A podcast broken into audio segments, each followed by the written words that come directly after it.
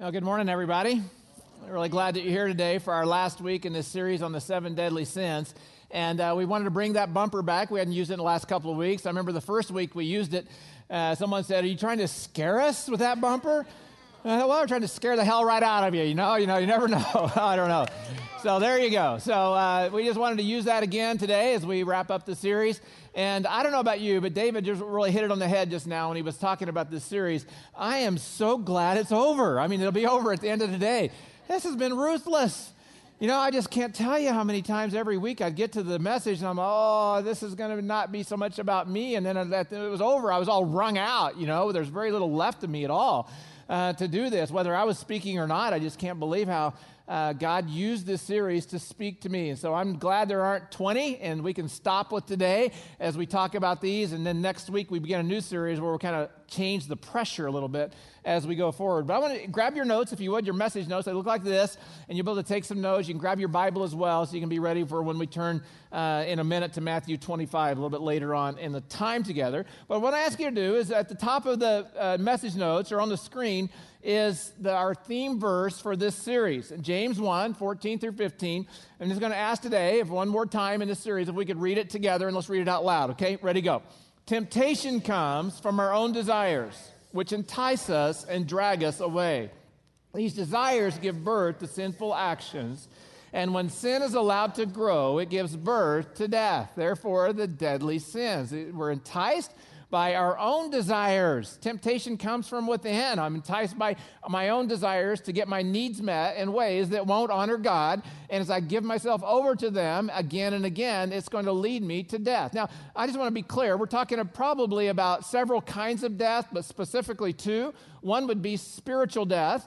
And so, as I live a life of sin apart from God, it leads me to separation from Him, which leads me to spiritual death. But I just also, it leads us to personal death. Is that as we give in to things that the Bible clearly say are not for our best interest and really aren't going to do us good in the long run as we give into those it leads us to kind of a personal death and some of you could give testimonies about how it's relational death physical death emotional death just different ways that you've given in and you've paid the price uh, for giving into these and so as we start this series i mean in this series we just need to know today's not about beating us up about some sin that we're given into but it's about being free you can be free. And that's what we're going to talk about as we look at this. Now, um, we have several books in our bookstore. This will be the last week they'll be front and center, got a pastor's pick section, and uh, just to help you if you wanted to go deeper, learn more about the whole concept of the seven deadly sins or sin itself or breaking free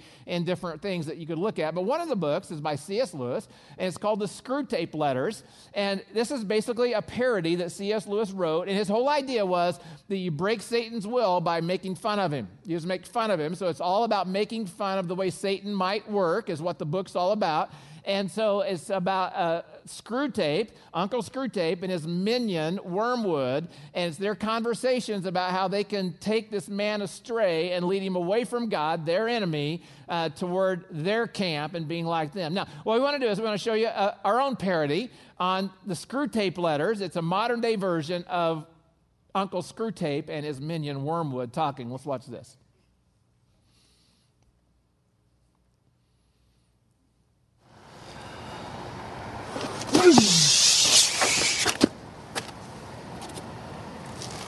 Seriously?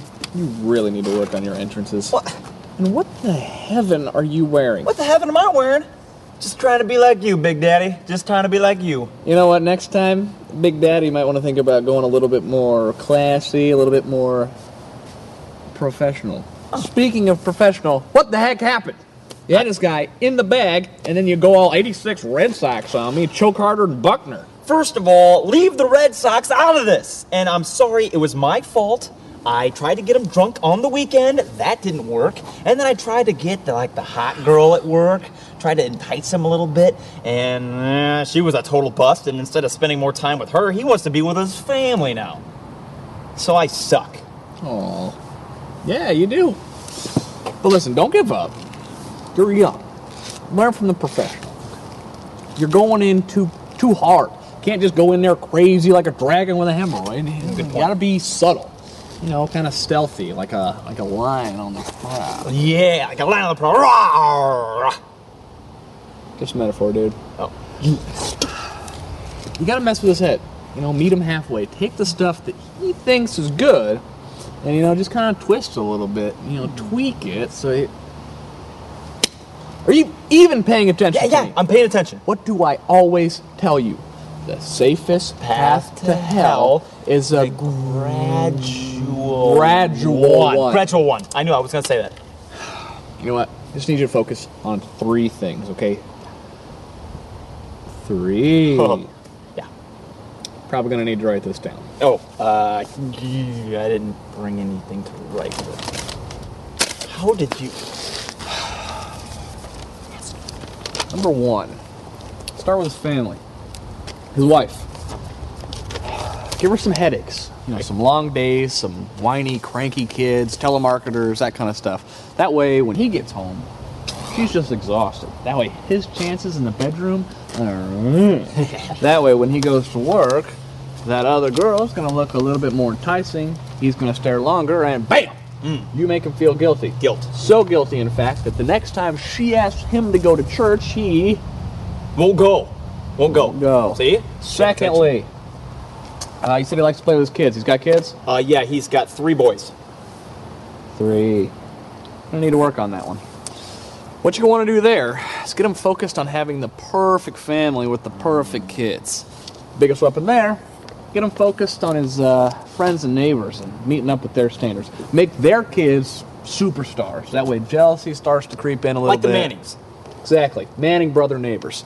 And then uh, his kids, Moranises. You know, just runny noses, bad at sports. Just, Loses. exactly. Thirdly, you're going to want to take that family thing and let it seep into work a little bit. He's going to feel like he doesn't make enough, can't provide, so he's going to need to get a raise, and he's going to need to stay later, impress the boss, yada, yada, yada. Then, bingo, bango, bombo, he's going to feel bad when he's at work because he's not at home. And then, vice versa, mm-hmm. he's not happy anywhere, anytime. Got it. Seriously, sad face, that's your note for three. Well, I mean, you say he's never happy all the time, so it's the sad face. You know what? I don't know why I even bother. You know what? Just try and be a little bit more subtle. You know, there's no room for you know who and he's focused on the everyday stuff. What No. Oh, he's a master. Oh, that was awesome.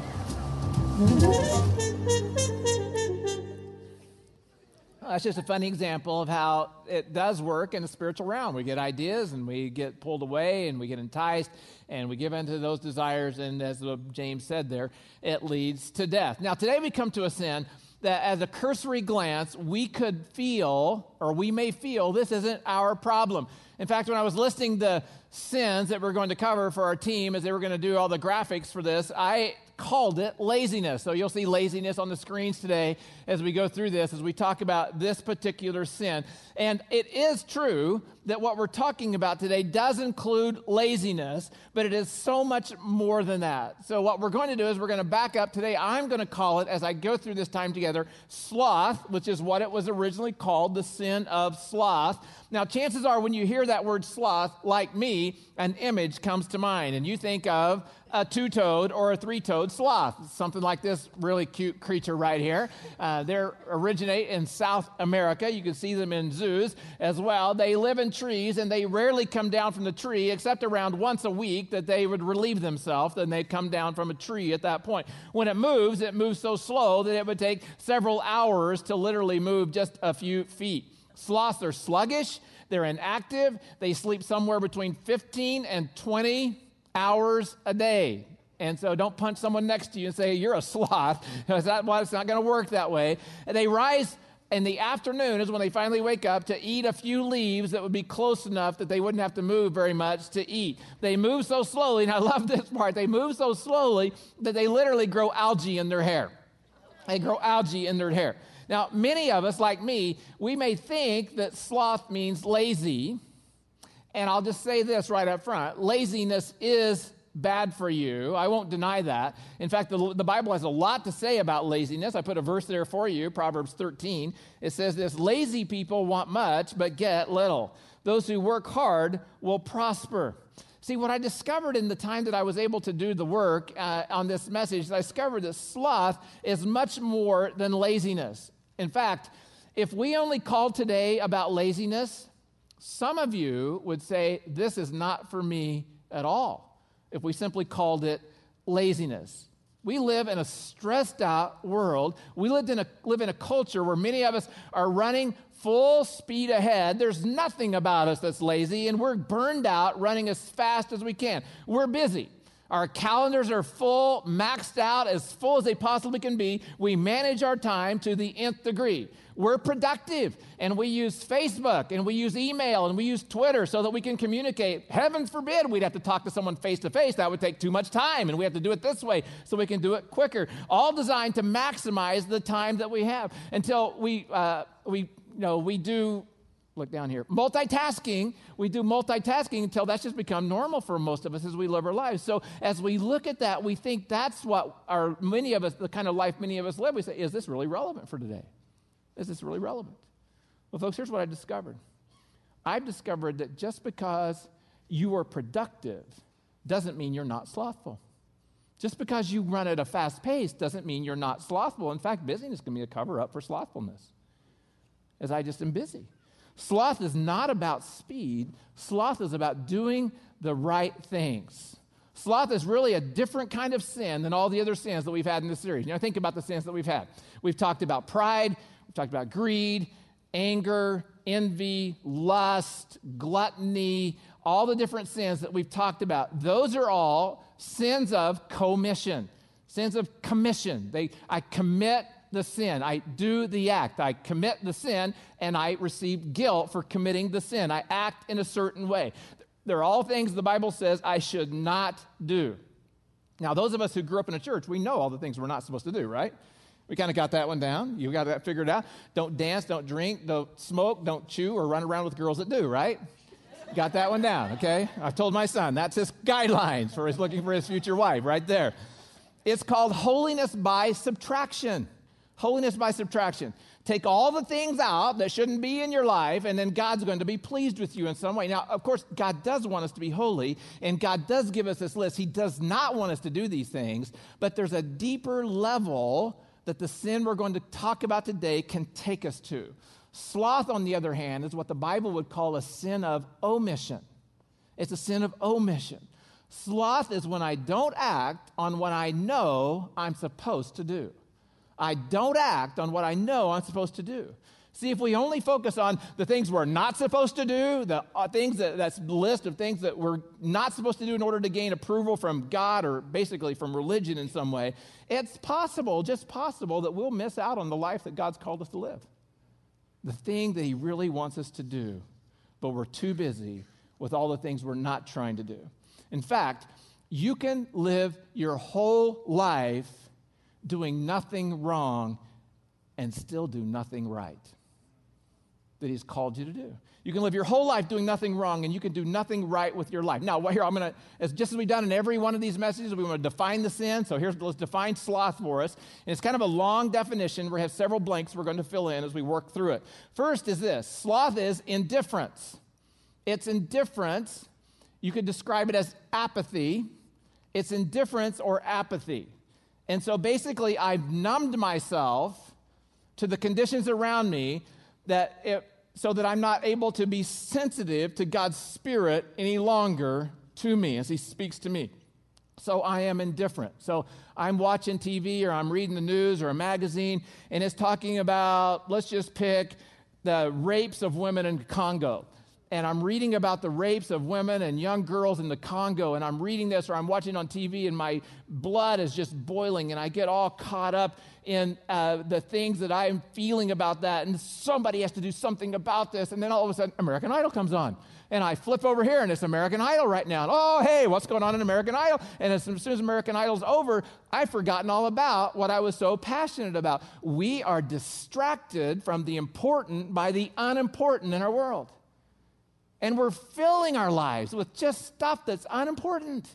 And we focus on it and we make our lives around it and our schedules go around it. And yet, the bottom line is those things are distracting us from the important things that God wants us to draw our attention to. We are indifferent and apathetic when it comes to listening to the things and being drawn to the sensitive things that God wants us to be in, about in life. So it's indifference to God, that's the list says, my soul, my neighbor, and my world. So I'm indifferent to all the important things that God would say are the, the things that God would say are important to me. And then here's the rest of the definition that causes me to choose comfort over care.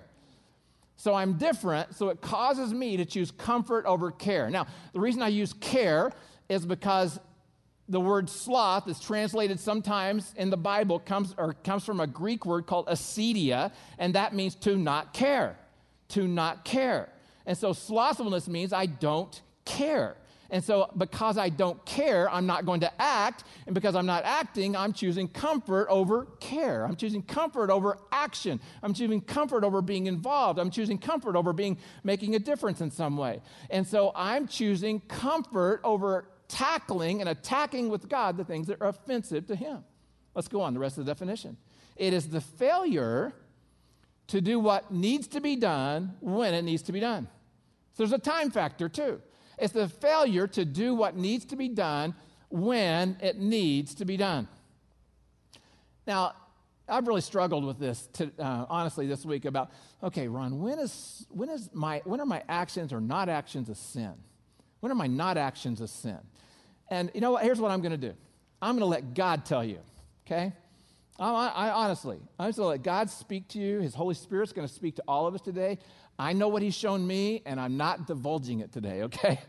Uh, I've been very real and raw in this series, but there's something very personally shown me, and so I'm not going to divulge it today. But I know because He was so kind to me that He'll be just as kind to you.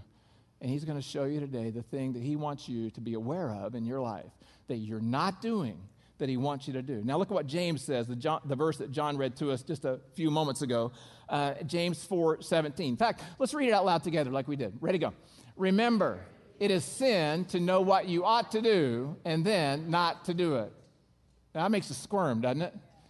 Makes us squirm. That's in the Bible, folks. That's what God says right there. It's a sin to know what to do and then not to do it. So here's what happens sloth comes to you and whispers in your mind, Why bother? Who cares anyway? This is just some religious God deal. You know, who really cares? You know, you got to take care of yourself. You know, you need to be doing that. You know, oh, you got to be, oh, if you do that, if you get involved, you're not going to be able to help. You're not going to be able to have what you want to have. And so you need to go further. Who really cares? You know, who really cares about this? And so sloth whispers to you so that you no longer care about the things that are important to God. Sloth whispers to you and says, there's no urgency. There's no urgency. I mean, there's just none at all. So, you know, whether you act today, whether you act tomorrow, you can act anytime, but there's really no urgency. So don't get all hot and bothered about this. Don't get all, you know, worked up about this. Don't stew over this because there's really no urgency. So sloth would say, hey, just lean back, you know, you don't have to do anything. Sloth would say, hey, there's always tomorrow. There's always tomorrow. Hey, gosh, you know, look at what you could do today for yourself. You know, if you do this, you're going to miss out on this event. You're going to miss out on this you know, experience. You're going to miss out on this moment. If you did that, you're going to miss out because there's always tomorrow. There's always tomorrow to do the things that you're that you know that God's called you to do. So why do it today? And then sloth also says to you, just live with it. Just live with it. You know, everybody else is living with it. You don't see other people up in arms about this. You don't see other people taking steps. They're just living with it. And look at all their, you know, they get to do and how much fun they're having. So you should just live with it too. Sloth whispers all those things to us to try to keep us from acting. Sloth is doing nothing when we should be doing something. It's doing nothing when we should be doing something. Now, you probably heard this quote, and I think it fits very well is in this place right here. All that is needed for evil to triumph is for good people to do nothing, just to do nothing. Now, based upon this, I am guilty of the sin of sloth. Based upon this, I'm guilty of the sin of sloth. How many times do I not do?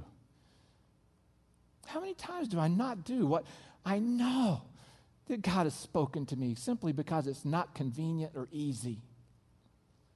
Because I want comfort in that moment. So I just think about those areas of indifference that we list, you know, that, you know, with God. Where are you being indifferent with God? What do you know that God's called you to do that you're not doing with Him? For some of you, it may just be saying yes to Jesus the first time.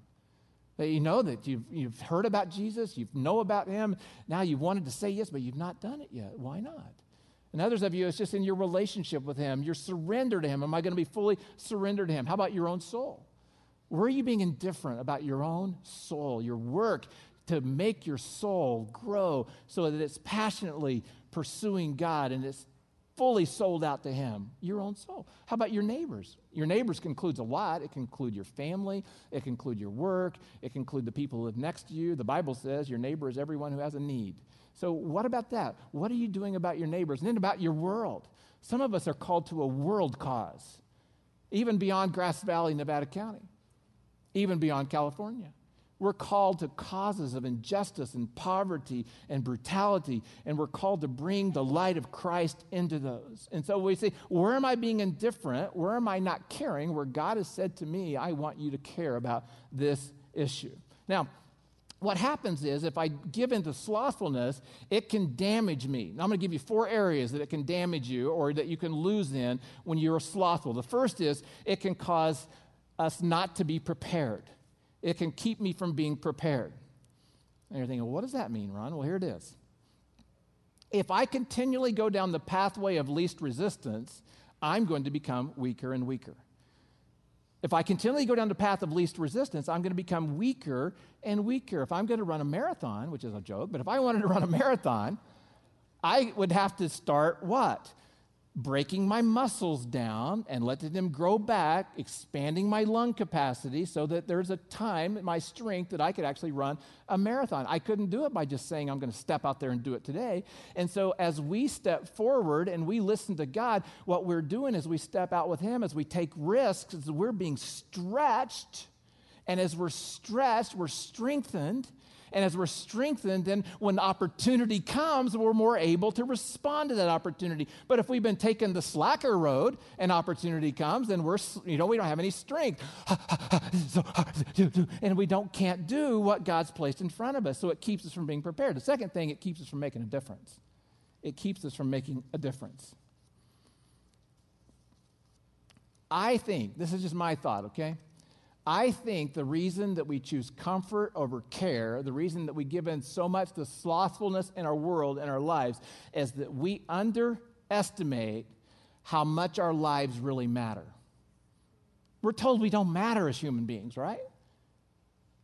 But we underestimate how much our lives matter to God and to His kingdom and His work on this earth. I think we underestimate each one of us.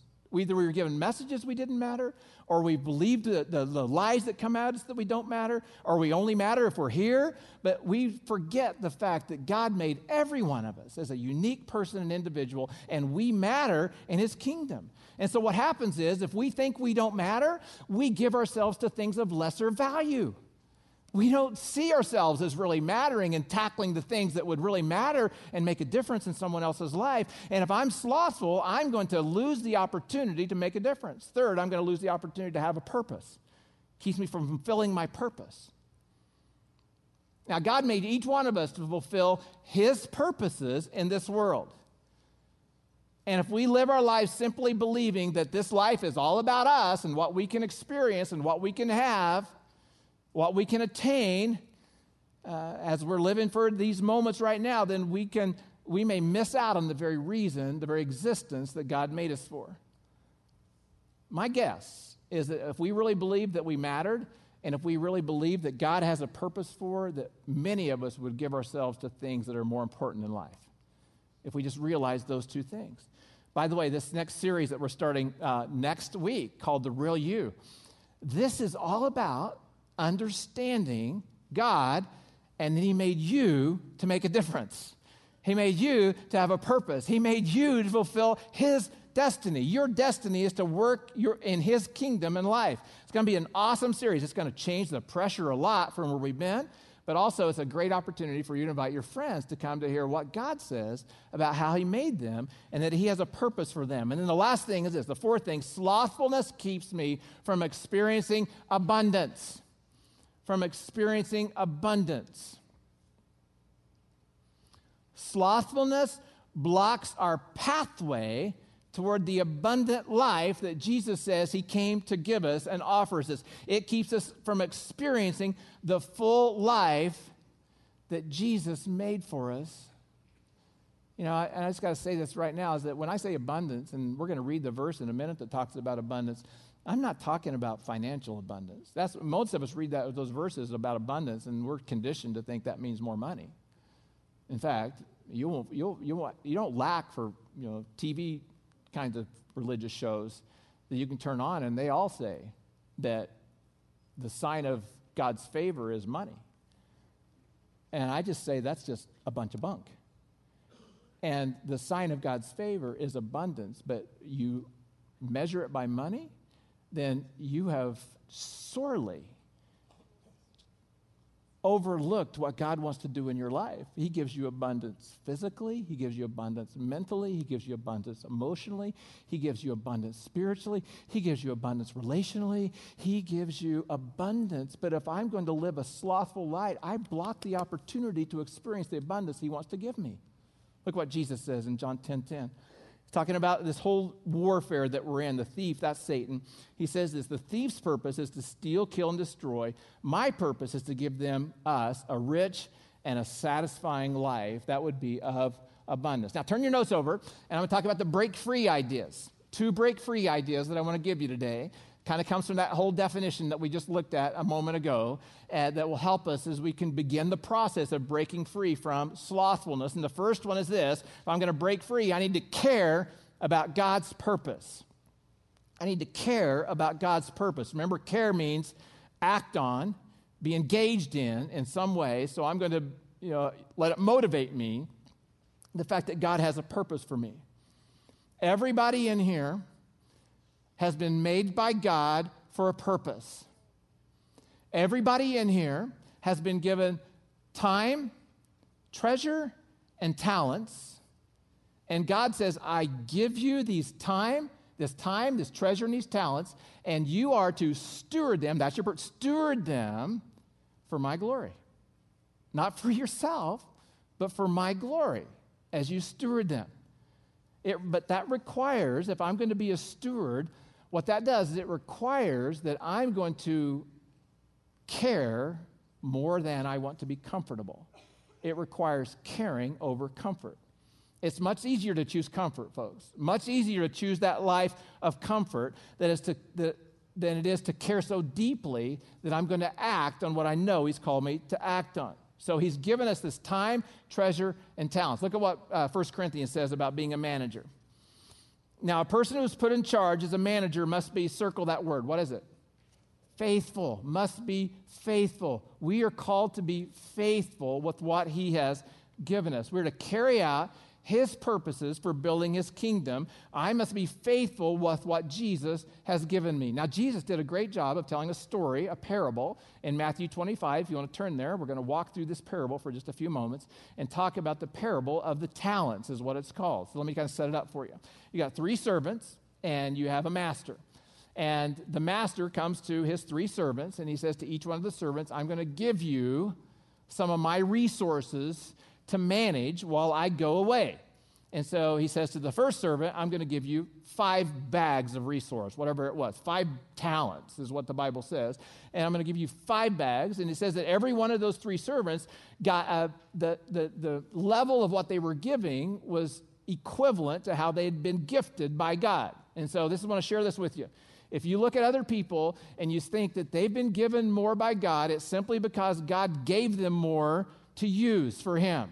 And it doesn't, if we get caught up in the comparison game, then we're going to lose the opportunity to take what God has given us, what God gave you is what He wanted you to have. Be happy with it. So He gave you this, and He wants you to use it. So He gave five to one, two to one, and one to another. Master goes away, master comes back. Master comes for an accounting. Uh, the first servant comes in. The one that was given five bags comes back in and says, Master, here's what I did with your five bags. I invested them, and I now have 10 bags. Second one comes in. Here's what I did with the two bags. Master, I invested what you gave me. I managed it well, and I now have four bags. The third servant comes in and says, Master, I didn't do a very good job, I guess. Now I look at these other servants. I was fearful for how you might respond if I took a risk for you, and so I buried your one bag, but here it is, and you can have it. The one who was given one talent cared more for comfort than caring. And this is what happened. I'm going to read to you now. I put these, uh, put the responses of the master to the servants on your notes there uh, as we look at that. To the ones who did the good investment, uh, the master responded this way. That would be to the five and two bagger. He says this The master was full of praise. Isn't that awesome? The master was full of praise. Well done, my good and faithful servant. You have been faithful in handling this small amount, so now I will give you many more opportunities. Let's party together because you have been so faithful. Remember, it says in 1 Corinthians, we must be faithful. And then here's what he says to the one bagger, the one that cared more for comfort than caring, was more concerned with comfort than caring. And I didn't put this part on there. I'm really sorry I didn't, but he begins this way You wicked and lazy servant. You wicked and lazy servant. To those who use well what they are given, even more will be given, and they will have in abundance. Remember that? If we, we, if we fight through slothfulness, we will be on the pathway to abundance. He's talking about it right here pathway to abundance. But from those who do nothing, even what little they have will be taken away. God calls us to live for more than ourselves in this life. Every one of us. And I don't know how sobered you are when I read this, but I am incredibly sobered by this for my life and for your life as well. Because I don't think God's mincing around here. I think he's really serious as he gives, as Jesus tells this parable. Sloth is the sin of unreached potential. The potential I could have had if I was willing to put caring before comfort and step out. It's the sin of unreached potential. And God's purpose is that we would take what we've been given, we would invest it for Him and His kingdom, that we would care. Second idea that's going to set us free is I must care about God's gift of today. I must care about God's gift of today. Folks, every day is a gift. Every day is a gift. Every moment is an opportunity. Now, for me, I oftentimes struggle over this whole idea. And, uh, and so I don't know about you, but maybe if you're like me, I live a lot of time thinking about the past and, you know, feeling regretful or guilty or um, anxious or worrying about things that I did in the past, if only a lot. You know, I use if only a lot in my thinking. And that's not, I'm not saying that's a good thing to do, but that's where I get stuck. And the second thing I do oftentimes is I, I, I just jump all the way from there to here. And then I, if only about the future. And so I worry about the things that are coming. That you know, what can I do? Oh, what can I? How can I? Oh, you know, get all caught up in that that anxiety over the things that are coming in the future. But here's what Jesus says. He says, "Don't worry about tomorrow, for tomorrow will bring its own trouble. Today's trouble is enough for today." So he says, "Focus on today." So if I'm going to break free from slothfulness, I have to care about the purpose God's given me, and I have to manage and care about the time that He's given me as well. I have to see each day as a gift that God has given me. And He's put me in opportunities and He's put me before people. He's given me these uh, situations where I'm able to reach in with His love and I'm able to help someone else. You know, I just suggest to us that we would begin each day. I love that we're doing the Jabez prayer. You know, it starts with God bless me, show me, show me your blessings. The next line is God use me, use me. Just start every day that way. God, use me. Put me before people on this day. Help me to be sensitive to the ones you're putting before me, that I see them, that I'm able to respond as you want me to, and care, that I'll put caring over comfort with the people you put before me each and every day. Look at what Psalm 90 says it says, Teach us to realize the brevity of life so that we may grow in wisdom. Now I want to wrap up with this idea about making the most of every day. There's um, two ways that people struggle with regrets, basically, two uh, ways that we struggle with regret. First is we have regret over our actions in the past. So we have regret over our actions in the past. So basically, we're saying, if only I had not done this. So regret over actions in the past. If only I hadn't lost my temper when the policeman pulled me over. I regret that in the past. If only I hadn't eaten that last piece of cheesecake last night. If only, you know, that kind of thinking. If only I hadn't let my emotions get the best of me. If only if I hadn't made those choices. If only I would have, you know, not done this. So it's the regret of action. The second regret that we live with is the regret of inaction. It's the regret of inaction. If only I had done this. If only I had done this. And these are, over, these are regrets over things that I wish I would have done. If only I would have worn my seatbelt. If only I would have checked my oil. My house, if only I would have listened to Terminix when they said that we had mold in our deck before it was eaten away. If only I would have taken better care of myself. If only I would have been more loving. If only I would have stayed in school. Now, here's the interesting thing that I want you to think about. Um, there's a book called If Only that I got this from as I was looking at this online. And here's, here's what the research shows the research shows that the difference between which regret you focus on is time. It's time. In the short term, in the short term, people's regret is over an action that they did. In the short term, it's over an action that they did. But in the long term, when people look back over their lives and as they get towards the end of life, their regrets are over not the things that they did, but the things they did not do. I had people in the lobby just hugging me and, and, just talking to me with tears in their eyes, saying, That's exactly what I live with is the regret over the thing I did not do. And the bottom line is this is that we're not going to regret at the end of our life the mistakes that we made as much as we're going to regret the opportunities that we missed. And the sin of slothfulness causes us to miss the opportunities that will allow us to make a difference, to fulfill God's purposes, and to have a life of abundance as we look back on it at the end of our lives.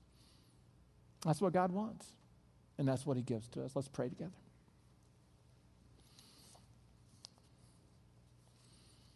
As we come to our time of prayer, I, I kind of want to walk through the list we had earlier and and if you just have your heads bowed and your eyes closed for just a few seconds, and let me ask a little bit.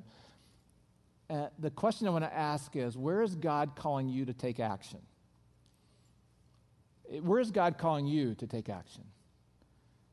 And to think about the four categories is it with God? As I said earlier, it may be to say yes to Jesus Christ, it may be to surrender all of who you are to Him.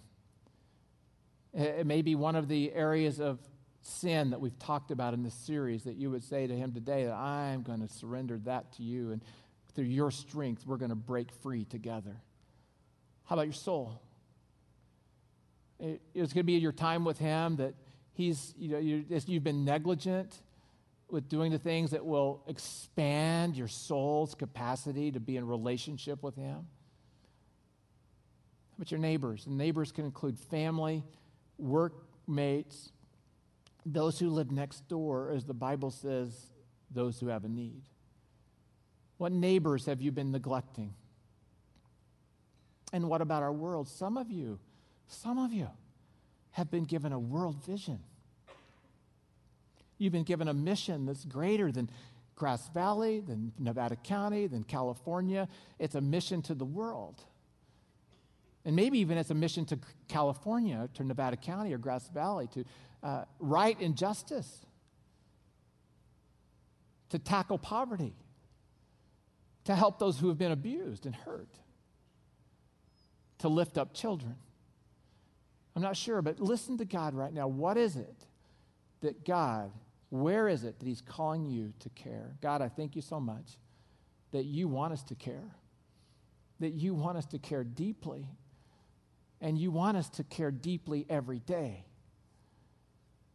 And Lord, I pray today that you would help each of us to be solid in our commitment to you, that we want to end our lives not with regret, but live our lives in the abundance that comes from memories of opportunities taken, where we put caring before comfort.